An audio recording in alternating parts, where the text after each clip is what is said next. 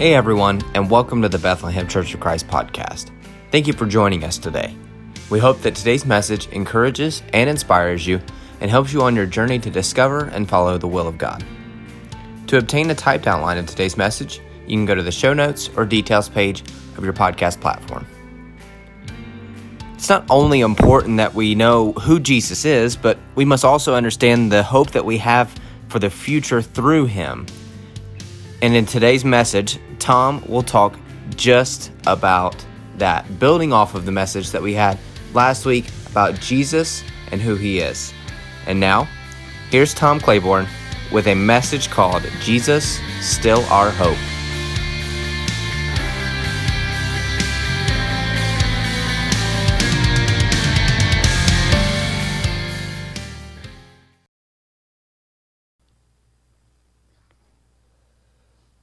It was a rough looking sign that I barely noticed as I drive, drove past it quite a few years ago in Clermont County. It was small and simple, and on it were two words Jesus is. Jesus is. That was it. Nothing more on the sign. So it really stirred my thinking. Had there once been more to the sign that had fallen off due to neglect?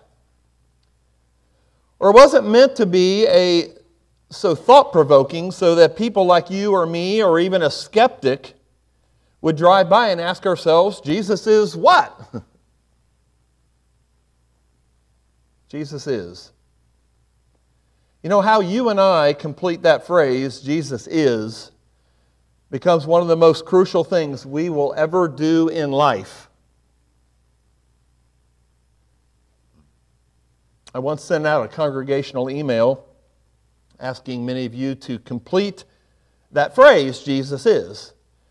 And here are the answers I got from many of you Lord, awesome, my best friend, everything, Lord of all wonderful, my Savior, alive, my rock, healer of broken hearts, trustworthy and faithful, peace, my all, forgiving, all I need, coming back, my hope, my hope. Friends, there is no sign or billboard large enough to describe all Jesus is. Last Sunday, we looked at many of Jesus' claims about himself, and they were staggering. and they were ridiculous if they were not true. Well, today, we're going to look at one that we did not look at last Sunday. In Revelation 1 8, God the Father, God the Father says, I am the Alpha and the Omega, who is and who was and who is to come, the Almighty. But then God the Son, Jesus, makes this claim on the front of your bulletin this morning Revelation 22 12 and 13. Jesus said, Behold, I am coming soon. My reward is with me, and I will give to everyone according to what he has done. I am the Alpha and the Omega, the first and the last, the beginning and the end. If you're not familiar with that terminology, the word alpha simply uh, is the first letter of the Greek alphabet. Omega was the last letter of the Greek alphabet. It still is. In other words, everything begins with Jesus and someday Jesus will bring down the curtain on the drama of human history. So let's look at some of the encouraging implications of Jesus being Alpha and Omega for our lives today. First of all, let's notice Jesus is Alpha. In other words, He is Lord of the past. He's Lord of the past. And that means essentially He is eternal. If you look in John chapter 1, I think it's one of the most amazing beginnings of any book of the Bible. Very similar to Genesis 1 in some ways. But it introduces someone or something that's referred to as the Word, W O R D, capital W O R D. And it says, In the beginning was the Word. And the Word was with God. And the Word, catch this, was God. He was with God in the beginning. Through him, all things were made. Without him, nothing was made that has been made. And there's a lot more description. And you get down to verse 14, and it begins to identify who the Word is. The Word became flesh and made his dwelling among us. We have seen his glory, the glory of the one and only who came from the Father, full of grace and truth. He is eternal. Jesus is eternal. Jesus' existence did not begin on a one silent holy night in the little town of Bethlehem with silent stars going by while shepherds watched their flocks at night and some angel named Herald sang. when Jesus was born in Bethlehem, he was simply changing roles for a while. He is eternal. He is fully God and fully human. Somebody once speculated what could have been part of the conversation that Jesus had with the religious leaders in the temple when he was uh, 12 years old. And you recall that his parents couldn't find him to come back, and here he is uh, discussing things with the religious leaders. He's 12 years old. Well, someone speculated what some of the questions and things could have been. Says that someone might have asked Jesus, that 12 year old boy, what's your, what's your name, boy? He could have responded, Well, on my mother's side, my name is Jesus, which means Savior, but on my father's side, my name is Emmanuel, which means God with us. Perhaps one of them said, Well, where are you from? And he said, Well, on my mother's side, I'm from Nazareth, small town in Galilee. But on my father's side, I'm from the very portals of heaven. Maybe one of them could have asked him, How old are you? Jesus could have said, Well, on my mother's side, I'm 12 years old. but on my father's side, I am Alpha and Omega, the first and the last, the beginning and the end, the great I am. In the beginning was the Word, and the Word was with God, and the Word was God. Look at these verses from Colossians chapter 1. Verse 15 through 17 says, The Son is the image of the invisible God the firstborn over all creation. This is Jesus. For by him, by Jesus, all things were created, things in heaven and on earth, visible and invisible, whether thrones or powers or rulers or authorities. All things have been created through him and for him. He is before all things, and in him all things hold together. He is before all things. Jesus was before Abraham. He was before Moses. He was even before Adam. He was before the stars. He was before time and space and matter. Jesus was there. He is Alpha, the beginning. He is eternal. But it also means, point B, that He's been there. You may have seen over the recent weeks or months uh, some of the pictures and videos coming from Mars where we have a spacecraft sending back some amazing uh, images. And, you know, people ooh and they all, you know, we've sent something up there that can see all those things, and it's great. We can learn a lot uh, and see new things. But guess what? Jesus had not only seen all that before, he created it. Hebrews 13 8 says, Jesus Christ is the same yesterday and today and forever.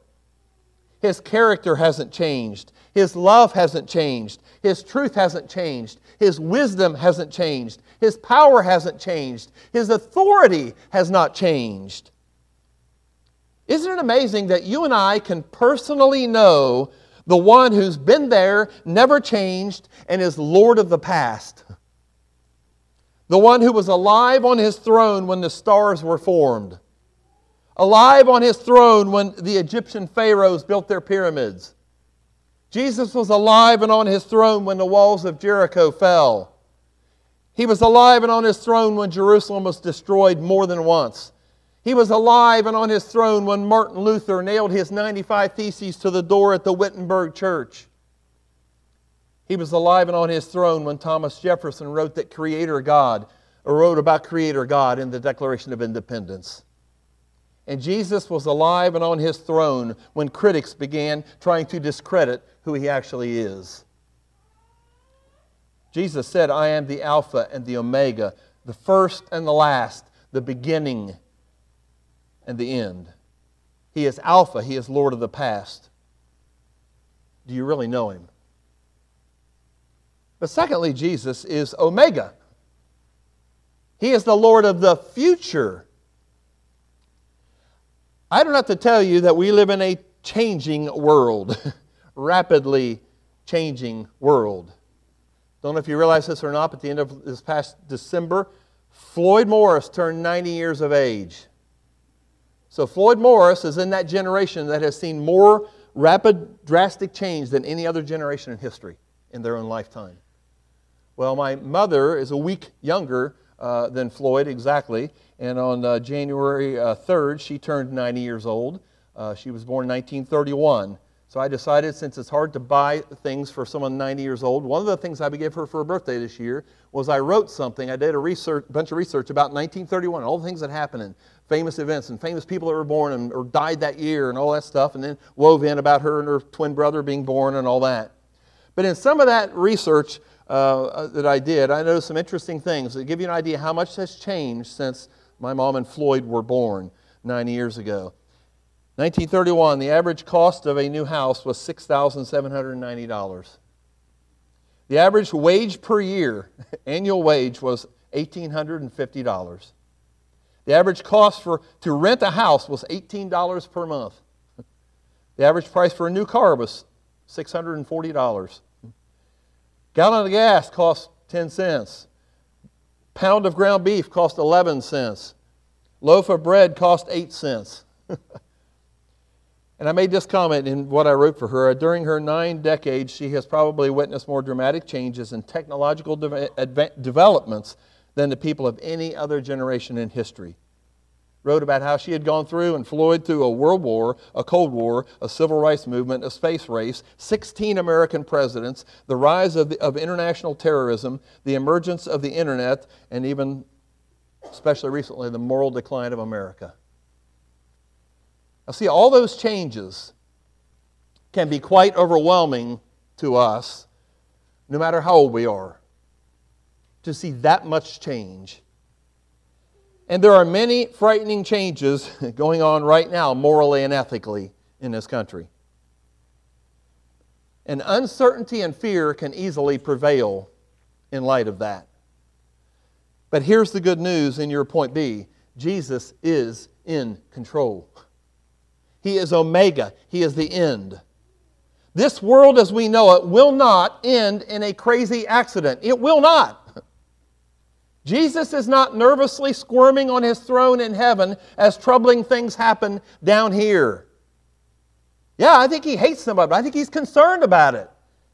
But he's not shifting nervously. He has seen natural disasters before, he has seen empires rise and fall. He has seen pandemics come and go. He has seen evil rulers and nations.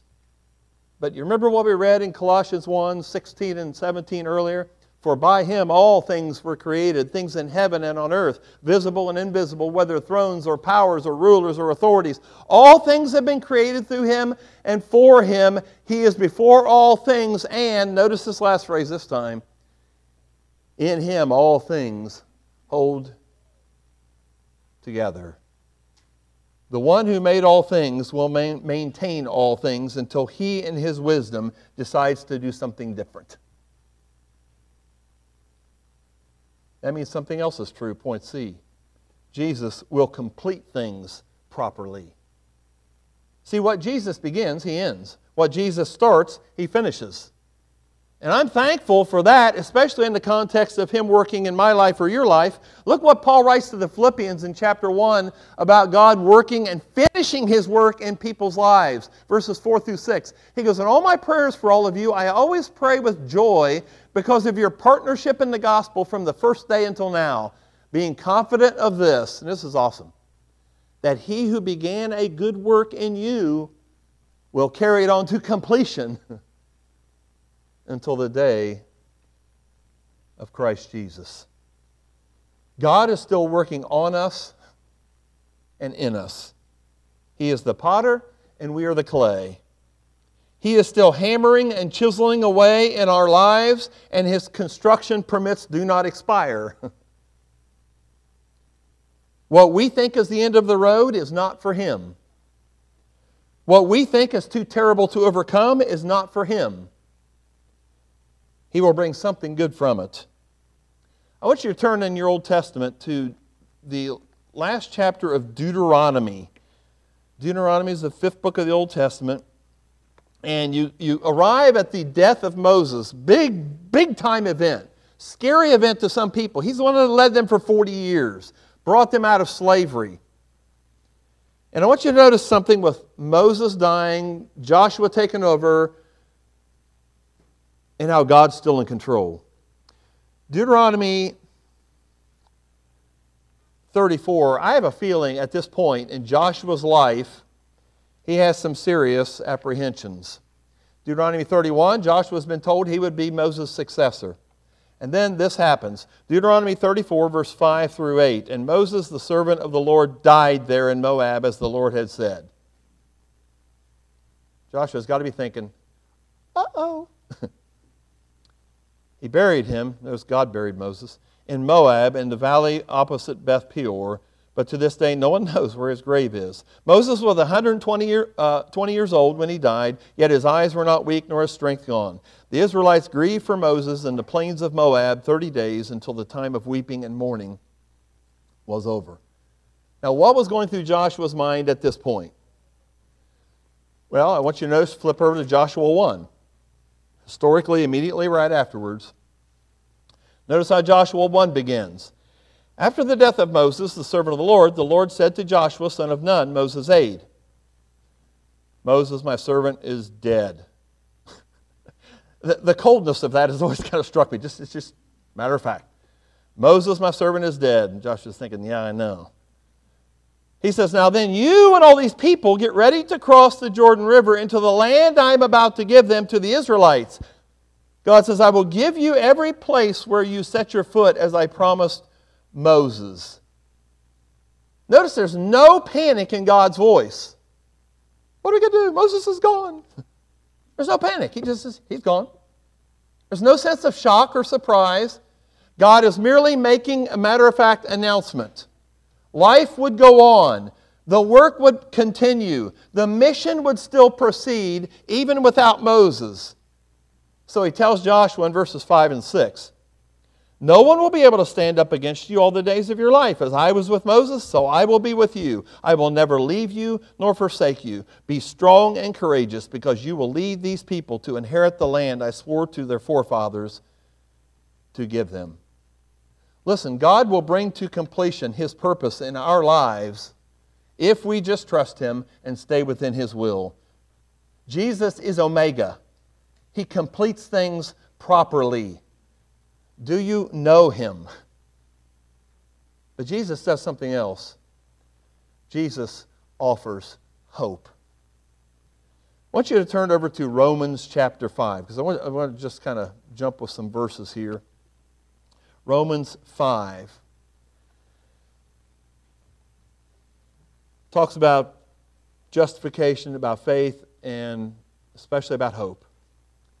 Romans 5, verse 1 and 2 says, Therefore, since we have been justified through faith, we have peace with God through our Lord Jesus Christ, through whom we have gained access by faith into this grace in which we now stand. And we rejoice in the hope of the glory of God. There is hope through Jesus. But then notice it talks about the realities of life. Not only so, but we also rejoice in our sufferings, because we know that suffering produces perseverance, perseverance, character, and character, hope. And hope does not disappoint us because God has poured out his love into our hearts by the Holy Spirit, whom he has given us. And verse 8 tells us why there can be hope. God demonstrates his own love for us in this while we were still sinners, Christ died for us. Hope through Jesus Christ. I don't have to tell you that there are a lot of people around us in our world. You work around them, you live around them Maybe some are even in your home. There are a lot of people living without hope. They are living without hope. probably almost 40 years ago, uh, my mentor, friend, father figure, Gene Doolan, who was the head of TCM International, the mission I worked with in the 1970s, Gene Doolan took a group of Christians from America into the Soviet Union. And at the end of their tour, they had had a, uh, uh, an interpreter, it was kind of a tour guide slash interpreter, Russian lady, not a Christian, uh, that had gone with them to interpret and, and, and guide them. When they were all saying goodbye at the airport to her, many of the, the Christians from America were wishing her well. And her response to them was heartbreaking. Because here was a, a woman, not yet a Christian, knowing she was going back in an oppressive communist system, and they were coming back here. She said to those Christians, You have a future. All I have is my two boys, and now. All I have is my two boys, and now. With tears in her eyes, she walked away into the darkness. You know, there are a lot of people, even in America, who all they really have is their huge bank account and now. Their nice house and nice vehicles and now, this life. Their academic and sports achievements and now. And someday those things will all be gone, and they will have nothing left. Nothing. When they leave this life. Do you have a future? In Jesus, we can. He said, I am the Alpha and the Omega, the first and the last, the beginning and the end. And that brings us to our third one. Now we combine those things. Jesus is Alpha and Omega, which means he is Lord of the present. You see, if he's Lord of the past and he's Lord of the future, that means he's Lord of everything in between. He is not limited to the distant past or to the far off future. He is an all encompassing, ever present God, and that's what your point A is. He is present, here and now. You know, I think we act like we forget that. We panic in certain situations in life and cry out, Where is God? It's kind of like the family with the wandering dog named Zelda. Their dog always seemed to just kind of be wandering off somewhere else in town, and they'd have to get in a truck and drive around the community and find her and bring her back home. One of the family members shared this incident. Usually, my father and I would climb in our trucks and find her within a few minutes. He said, but on one occasion, we had failed to locate her after more than an hour of searching. Fearing that she had been struck by a car, we stopped by our neighbor's house and asked him if he had seen her. to which the neighbor says, Isn't that her right there? And he points in the back of the pickup truck where Zelda has been riding along with them as they've been driving around town looking for her.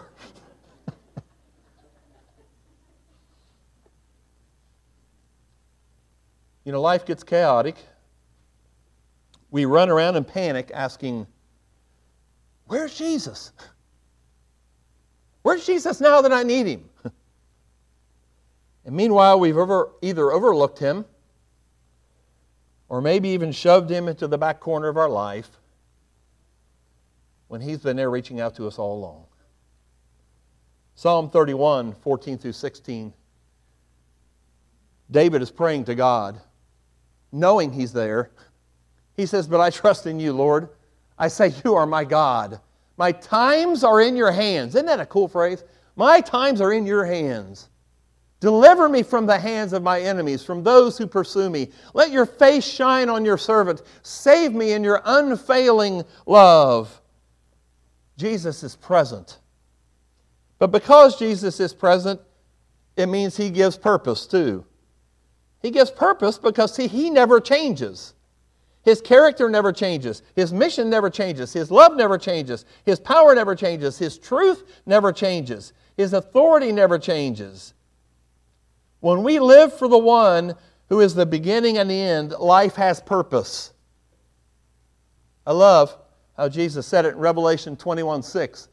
He said to me, It is done. I am the Alpha and the Omega, the beginning and the end. To the thirsty, I will give water without cost from the spring of the water of life.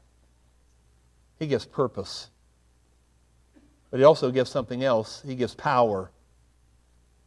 I don't know about you, there's a lot of times in my life I feel weak and I feel exhausted, and I, I just need an enabler like Jesus. Notice this passage in Ephesians 3 20 and 21. Now, to him who is able to do immeasurably more than all we can ask or imagine, that's a whole different level, according to his power that is at work within us. To him be glory in the church and in Christ Jesus throughout all generations, forever and ever. Amen. Point is, he is able. He is able. After that point on your outline, there's three, four scriptures I think mentioned. One of them says he is able to save, Hebrews 7 25. Jude 24 says he is able to keep us from falling. 1 Corinthians 10 13 says he is, a, uh, he is able to help us when we're tempted. 2 Corinthians 9 8 says he is able to make all grace abound. There is so much that you and I cannot do by ourselves and on our own. There is so much that money cannot buy. But Jesus is Alpha and Omega. He is Lord of the past, Lord of the present, Lord of the future. And here's the good news when Jesus is truly our personal Lord, as someone has expressed it. You never need to think of yourself as forsaken because Jesus has called you his own. You never need to think of yourself as alone because Jesus is always with you.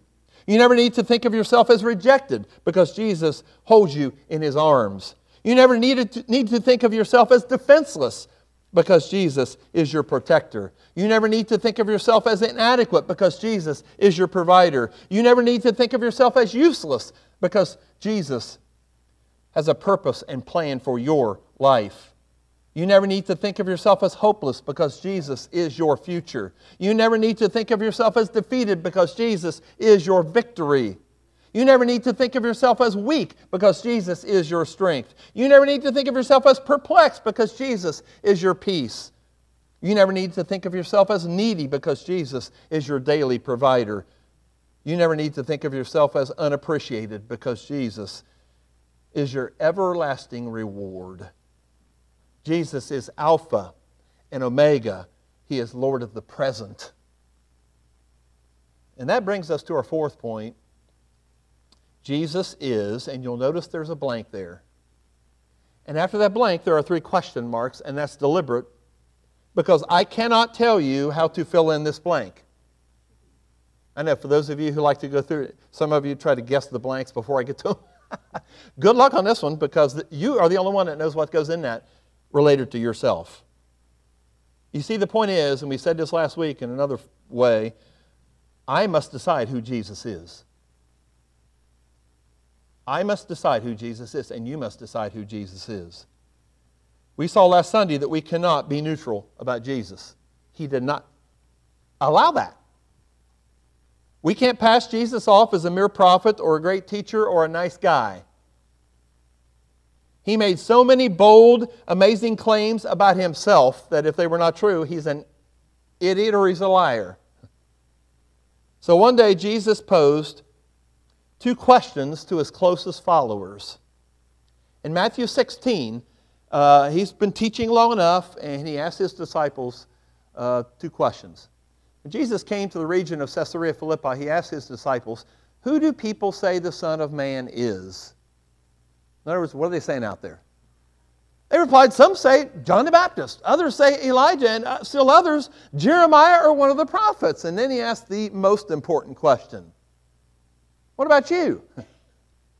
What about you? Who do you say I am? Peter answered, You are the Messiah, the Son of the living God. What about you? Is Jesus the Lord? Or was he just lying when he made all those amazing claims? Is he the Savior or was he just a silly impostor pretending? Jesus himself made a statement in John 14, 6 on the night between the Lord's Supper and his arrest that a lot of people in our politically correct culture do not like because it's narrow. And Jesus intended for it to be narrow when he said, I am the way and the truth and the life. And notice what it says next No one comes to the Father except through me. Nobody. R.C. Sproul expressed it well when he said Moses could mediate the law, Muhammad could brandish a sword, Buddha could give personal counsel, Confucius could offer wise sayings, but none of these men was qualified to offer an atonement for the sins of the world. Jesus alone was qualified. So we have to decide who he is, and then we must decide what we will do. I must decide what I will do. In his last hours before dying on the cross, this is, this is striking to me. Turn to John chapter 18. The last hours before Jesus died on the cross, he somehow, some way managed to force everybody around him to decide who they were and what they were going to do about him. You know, we think of Jesus, or, well, we know scriptures, we probably don't, but some people think of Jesus at that point in his life saying, you know, he's kind of the victim. They've got him, they've, they've got him bound with chains probably, and they're beating him, and, and then he, he put him on a cross and, and they kill him. You know, he's kind of, he's the victim here. No. Jesus was in charge before that. He was in charge all through it. He was in charge in the end. And it's very evident in John chapter 18 how he turns the tables and makes everyone make a choice about him. From verses 4 to 7, I'm not going to read all these, but I'm just going to point out these sections. This is when they come to arrest him, and he, he goes out to meet them, and he says, Who is it you want? And they say, Jesus of Nazareth. And he goes, know, That's me. And there's even a cool part where they all fall back to the ground. And he goes, You know, I told you that I'm he. If you're looking for me, then let these men go. Point was, Jesus was in charge and he was making them decide. He identified who he was and he says, Now you have to decide what you're going to do with me. You're you going to go ahead and arrest me? You have to decide. Then we get to verse 15 and following, and you have his own disciple Peter. Peter, who ended up denying him three times, Peter was given a choice what he would do. Three times in a row, he failed. He made the wrong choice. Then you come to verse 28 and following, and Jesus is brought before the governor Pilate. And it's interesting. Pilate thinks he's in charge, and yet Jesus keeps throwing questions back at him. You know, I mean, Jesus has been beaten. He's, you know, unbelievable agony already, and he's very calm, asking Pilate the questions, and he forced Pilate to make a choice. And then in chapter 19, starting at verse 13, when Pilate tries to turn the tables and, and make, push it out on everybody else, Jesus makes the entire crowd decide what they're going to do with him. So you see, our question is what are we going to do about him? Will we accept him and live for him, or will we turn away? You think about it, it's all about Jesus. And even the, the, the steps Jesus gave us uh, for our response to his grace and to accept his forgiveness, they're all centered in Jesus. Our faith is in him, Jesus. We confess that Jesus is Lord in Christ. We repent to exclusively follow Jesus. we are baptized into Jesus as we reenact his death and burial and resurrection and bury our old life. Picturing Jesus. And then we faithfully follow and serve Jesus. It's all about Jesus. So, back on the front of your bulletin, that first verse we haven't said much about. Jesus says, Behold, I am coming soon. My reward is with me, and I will give to everyone according to what he has done. In other words, what he has done with me. So, what do you believe about Jesus? And then this question at the bottom of your page What will I do? What will I do? But the question is will we say yes to Jesus? What does it mean to say yes to Him? Well, we just talked about some of what that meant uh, right a moment ago. Well, I say yes to him. Yes on who he is. Yes to his claims. Yeah, I, I believe he was telling the truth when he claimed all those things. No, he wasn't mistaken. No, he wasn't lying. No, he wasn't kidding. I believe he was all those things. And because I believe all those things about him, I'm willing to put my life in his hands completely. And I'm willing to follow him, whatever that looks like. Jesus is Alpha and Omega, the beginning and the end, the first and the last. Is he going to be the first and the last in your life? Maybe you need to recommit to that uh, commitment that you made at some point years ago, decades ago, even. That you've not, not been living like you were following him and he's your Lord. So as we stand this morning, let's think about what we're saying when we say, Yes, I will. you know, lift, praise your name. Yes, I will follow you. And let's really follow the one who is all those things and invites us to eternity with Him. Thank you for listening to the Bethlehem Church of Christ podcast. If you enjoyed this episode and think others can benefit from it, we encourage you to share it on social media, subscribe to our podcast, or leave us a rating and review on the podcast platform you use. You can also connect with us online at Bethlehem505.org or find us on Facebook. Please join us next time as we each seek to understand God's Word and follow His Son, Jesus Christ.